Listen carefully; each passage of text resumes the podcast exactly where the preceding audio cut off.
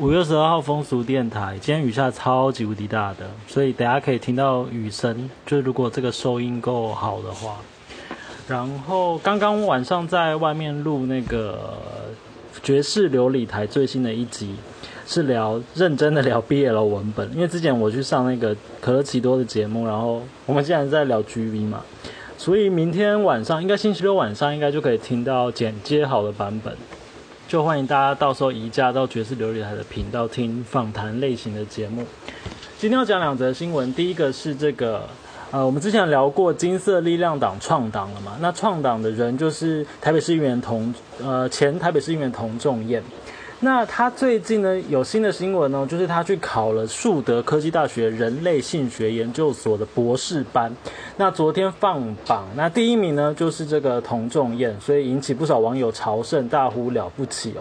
那自由时报的报道就说，转述就是童仲彦在童仲彦在脸书上分享自己的这个榜单，然后第二名第一名是他嘛，那第二名是这个国内知名的性治疗师童松珍哦，所以都是这个有名的人物这样子。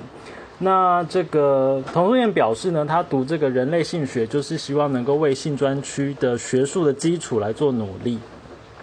然后，呃，树德科技大学是全亚洲第一个，呃，也是哎唯一的性学研究所。就是其实台湾有其他的性别研究所，但性学的话，目前就是树德才有这样子。那入学口试的时候，他是用全英文来报告如何建构台湾合法化性产业的未来。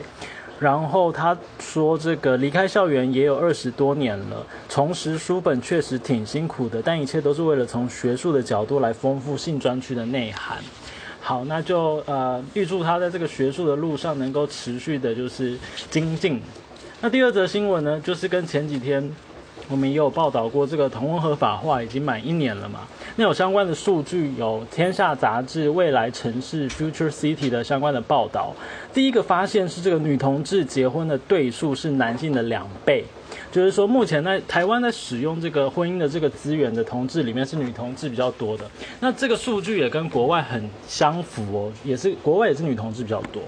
那第二个数据呢，是这个，嗯。男同志离婚率也比女同志还要高，那这个报道里面也有提到说，哎，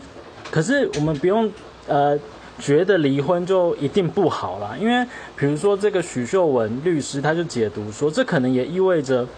双方的自主性比较高，就男同志里面，然后有行动力，然后不喜欢歹戏拖棚，然后可能女性也会因为经济弱势啦，或者是为了要维持婚姻的形式，所以呢就比较难离婚哦。所以我们不用因为这个男同志的离婚率比女同志还要高，就觉得说，比如说男同志的比较有问题，这样就是。现在这个只是呈现一个数据，但是背后的解读就是还有待各位再去解读这样。那第三个发现是这个花莲的同婚比例是最高的哦，然后宜兰是这个零离婚的状态。